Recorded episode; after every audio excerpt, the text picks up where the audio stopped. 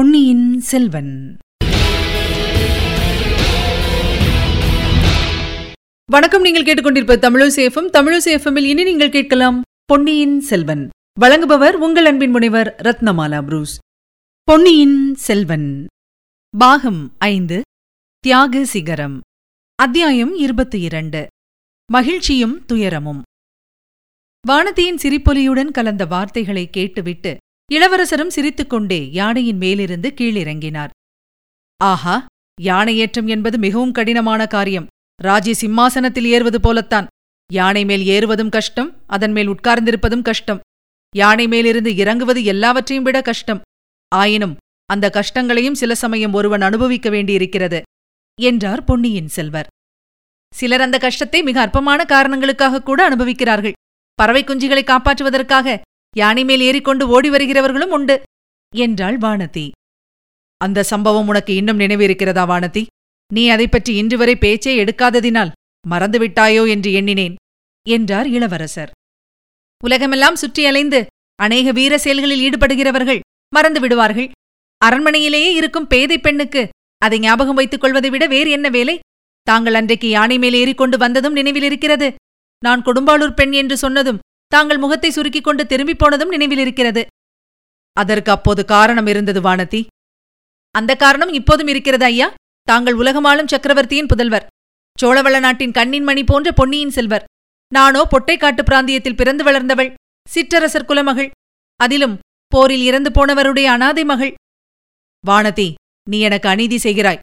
நியாயமற்ற வார்த்தை கூறுகிறாய். போனால் போகட்டும். நான் தஞ்சைக்கு அவசரமாக போக வேண்டும். சீக்கிரம் சொல். நீ எப்படி இங்கே வந்து சேர்ந்தாய்? தனியாக ஏன் வந்தாய்? ஓட்டுக்கூரை மேல் மிதந்து வந்தாயாமே? இந்த பெண் இங்கே எதற்காக வந்தாள்? எப்படி இத்தகைய பிராணாபத்தில் சிக்கிக் கொண்டாள் நான் ஒருத்தி இங்கே நின்று கொண்டிருப்பது தங்களுக்கு ஞாபகம் வந்தது பற்றி சந்தோஷம். ஒரு நிமிஷம் தனியாக பேச அவகாசம் கொடுத்தால் நான் சொல்ல வேண்டியதை சொல்லிவிட்டு போயே போய்விடுவேன் என்றாள் பூங்குழலி. அந்த இரண்டு பெண்களும் அச்சமயம் இளவரசரின் முன்னால் நேருக்கு நேர் நின்றபோது எப்படியோ அவர்களுக்கு அசாதாரண தைரியமும் வாசாலகமும் ஏற்பட்டிருந்தன. சமுத்திரகுமாரி உன்னை மறந்துவிட்டேன் என்றா நினைத்தாய்? அது எப்படி முடியும்? நீதான் நான் கூப்பிட கூப்பிட நின்று கூட பதில் சொல்லாமல் படகை செலுத்திக் கொண்டு வந்தாய். அப்படி அவசரமாக வந்தவள் மரக்கிளைக்கும் முதலையின் திறந்த வாய்க்கும் நடுவில் நின்று ஊஞ்சலாடிக் கொண்டிருந்ததை என் ஆயுள் உள்ளளவும் மறக்க முடியாது என்று சொல்லிவிட்டு இளவரசர் சிரித்தார். உன்னை தூக்க முடியாமல் தூக்கி பிடித்துக் கொண்டு வானத்தி பட்டுக் கொண்டிருந்த அவஸ்தையையும் நான் மறக்க முடியாது. ஆனால் நீங்கள் இருவரும் இங்கே எப்படி வந்து சேர்ந்தீர்கள்? எதற்காக? யாராவது ஒருவர் சீக்கிரம் சொல்லுங்கள். பொன்னியின் செல்வ நானும் தங்கள் திருத்தமக்கையாரும் தங்களை வழியில் கண்டு நிறுத்தி தஞ்சாவூருக்கு போவதை தடை செய்வதற்காக வந்தோம். தாங்கள் தற்சமயம் தஞ்சாவூர் வந்தால் அங்கே பெரிய யுத்தம் மூலம் என்று இளைய பிராட்டி அஞ்சுகிறார். அதற்கு முன்னால் சந்தித்து பேச விரும்புகிறார். இளைய பிராட்டி இப்போது எங்கே? குழந்தையில் இருக்கிறார். நீ மட்டும் எப்படி இங்கே வந்தாய்? வழியில் குழந்தை சோதிடர் வீட்டில் நானும் இளைய பிராட்டியும் சிறிது நேரம் தங்கினோம். அந்த சமயத்தில் காவேரி கரையை உடைத்துக் கொண்டு வந்து சோதிடர் வீட்டையே அடித்துக் கொண்டு வந்து விட்டது. இளவரசே காவேரி தாய் தங்களை குழந்தை பிராயத்தில் காப்பாற்றியதாக சொல்கிறார்கள். தங்களுக்கு இந்த பொன்னி நதியின் பேரில் எவ்வளவோ ஆசை உண்டு என்பதையும் அறிவேன். ஆனால் இன்று இந்த நதியினால் நாடு நகரங்களும் மக்கள் மிருகங்களும் பட்ட கஷ்டத்தை நினைப்பதற்கே பயங்கரமாயிருக்கிறது காவேரி தாய் மிகக் கொடுமையானவள் என்று சொல்லத் தோன்றுகிறது. வானதி காவேரி அன்னையின் பேரில் அப்படி பழி சொல்லாதே. இந்த மாதரசிக்கு எங்கள் சோழ நாட்டின் பேரில் அவ்வளவு ஆசை. அந்த ஆசை வரம்பு மீறி போகும்போது கரையை உடைத்துக் கொண்டு கிளம்பி விடுகிறாள் இதை அறியாதவர்கள் அன்னையின் பேரில் வீண்பழி சொல்லுகிறார்கள். ஏன் கரையை மீறிக் கொண்டு வருவதற்காக சமுத்திரராஜன் பேரில் கூட சிலர் குறை சொல்கிறார்கள்.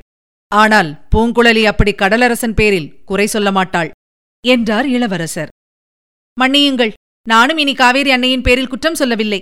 நானும் தங்கள் தமக்கையும் குழந்தை சோதிடர் வீட்டில் இருந்தபோது திடீரென்று காவேரியின் ஆசை பொங்கிப் பெருகிவிட்டது. தங்கள் தமக்கை முதலியவர்கள் ஓடிப்போய் கோவில் மண்டபத்தின் பேரில் ஏறிக்கொண்டார்கள் நான் என் அசட்டுத்தனத்தினால் மண்டபத்தின் பேரில் ஏற தவறிவிட்டேன். சோதிடர் வீட்டு ஓட்டுக்கூரையை பிடித்துக்கொண்டு மிதந்து வந்தேன். உன்னை காப்பாற்றுவதற்காக பூங்குழலி படகில் ஏறிக்கொண்டு வந்தாளாக்கும். அழகாய்த்தான் இருக்கிறது. உங்கள் இருவரையும் சேர்த்து இந்த கஜேந்திரன் காப்பாற்ற வேண்டியதாயிற்று. இந்த யானையின் அறிவே அறிவு. உங்கள் இருவரையும் அதன் துதிக்கையால் பூமாலையை எடுப்பது போல் அசங்காமல் கசங்காமல் எடுத்து சற்று முன் கரையில் விட்டது. இன்று காலையில் இதே யானை கையில் அங்குசத்துடன் நேரங்கழித்து ஓடி வந்த யானை பாகனை தூக்கி சுழற்றி வெகு தூரத்தில் போய் விழும்படி எரிந்தது. அவன் உயிர் பிழைத்திருப்பதே துர்லபம். ஐயோ அது என்ன? நானே தங்களிடத்தில் அதை பற்றி கேட்க வேண்டும் என்றிருந்தேன். என்னை நீ என்ன கேட்க வேண்டும் என்றிருந்தாய்? யானைப்பாகனாலும் அங்குசத்தினாலும் தங்களுக்கு ஏதாவது தீங்கு நேர்ந்ததோ என்று கேட்க விரும்பினேன். தீங்கு நேர இருந்தது என்பது உண்மைதான். அது உனக்கு எப்படி தெரிந்தது? சோதிடர் சொன்னாரா என்ன? அந்த பித்து இளைய பிராட்டிக்கு இன்னும் போகவில்லையா? சோதிடர் சொல்லவில்லை. சொன்னாலும் நாங்கள் நம்பியிருக்க மாட்டோம். பெரிய பழுவேட்டரையர் சொன்னார். என்ன? என்ன? யார் சொன்னார்? ஆம் இளவரசே. தனாதிகாரி பெரிய பழுவேட்டரையர் தான் சொன்னார். நாங்கள் சோதிடர் வீட்டில் இருந்தபோது திடும் பிரவேசமாக அவர் உள்ளே நுழைந்து வந்தார். தங்களுக்கு வரக்கூடிய ஆபத்தைப் பற்றி சொன்னார். விஷம் தடவி அங்குசத்தைப் பற்றியும் சொன்னார். ஆஹா இது பெரிய அதிசயம்தான். அவருக்கு எவ்விதம் தெரிந்தது?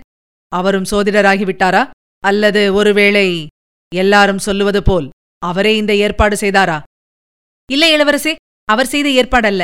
பாண்டிய நாட்டு சதிகாரர்கள் ரகசியமாக பேசிக் கொண்டிருந்ததை ஒட்டு கேட்டதினால் அறிந்து கொண்டாராம். ஓஹோ இன்னும் ஏதாவது சொன்னாரா? நினைப்பதற்கும் சொல்வதற்கும் பயங்கரமா இருக்கிறது. தங்களையும் தங்கள் தந்தையையும் மூத்த இளவரசரான ஆதித்த கரிகாலரையும் ஒரே நாளில் யமனுலகம் அனுப்ப அந்த சதிகாரர்கள் திட்டமிட்டிருப்பதாக சொன்னார்.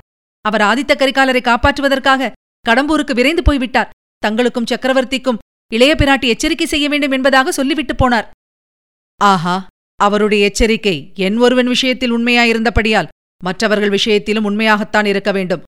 சமுத்திரகுமாரி நீ ஏதோ சொல்ல வேண்டும் என்றாயே ஆம் இளவரசே ஈழத்து ஊமை ராணி தங்களை உடனே தஞ்சைக்கு அழைத்து வரும்படி என்னை அனுப்பி வைத்தார். ஆஹா அதை பற்றி உன்னிடம் கேட்க மறந்தே போனேன். ஈழத்து ராணிக்காகவே நான் இவ்வளவு அவசரமாக புறப்பட்டு வந்தேன். அவரை தஞ்சாவூருக்கு யாரோ பலவந்தமாக கட்டி இழுத்து வந்தார்களாமே அது உண்மையா? உண்மைதான் ஐயா. ஆனால் முதன்மந்திரி அனிருத்தர் நல்ல நோக்கத்துடனேதான் அவ்விதம் செய்தார். ஓஹோ அனிருத்தர் வேலையா? என் தந்தையிடம் சேர்ப்பிப்பதற்காக அழைத்து சென்றிருக்க வேண்டும். பூங்குழலி முதன் மந்திரியின் நோக்கம் வெற்றி பெற்றதா? அவர்கள் சக்கரவர்த்தியும் ஈழத்து ராணியும் சந்தித்தார்களா? ஆம் சந்தித்தார்கள். என் வாழ்க்கை மனோரதம் நிறைவேறிவிட்டது. இதைக் காட்டிலும் சந்தோஷமான செய்தி எனக்கு வேறு எதுவும் இல்லை. என் பெரியண்ணை அருகில் இருக்கும் வரையில் என் தந்தையின் உயிருக்கு அபாயமும் இல்லை. அந்த மாதரசிக்கு அபூர்வமான வருங்கால திருஷ்டி உண்டு என்பது உனக்கு தெரியுமே பூங்குழலி? ஆம் எனக்கு அது தெரியும். ஈழத்துராணி இருக்கும் வரையில் சக்கரவர்த்திக்கு அபாயம் இல்லை ஆனால் ஆனால் என்ன? ஏன் தயங்கி நிற்கிறாய் சமுத்திரகுமாரி? சொல்ல தயக்கமாவே இருக்கிறது. நான் இழவில்லை ஈழத்து ராணி தம்முடைய இறுதிக்காலம் நெருங்கிவிட்டதாக எண்ணுகிறார். கடைசியாக கண்மூடுவதற்கு முன்னால் தங்களை ஒருமுறை பார்க்க விரும்புகிறார் என்றாள். தெய்வமே இது என்ன சொல்லுகிறாய்? சந்தோஷமான செய்தியை சொல்லிவிட்டு உடனே இந்த பேரிடி போன்ற செய்தியையும் சொல்லுகிறாயே? இனி நான் ஒரு கணமும் தாமதிப்பதற்கில்லை. வானதி இளைய பிராட்டியிடம் மன்னிப்பு கேட்டுக்கொண்டதாக சொல்லு என்றார் இளவரசர் அருள்மொழிவர்மர். இதுவரை நீங்கள் கேட்டது பொன்னியின் செல்வன். வழங்கியவர் உங்கள் அன்பின் முனைவர் ரத்னமாலா புரூஸ். மீண்டும் அடுத்த அத்தியாயத்தில் சந்திக்கலாம். இணைந்திருங்கள் மகிழ்ந்திருங்கள்.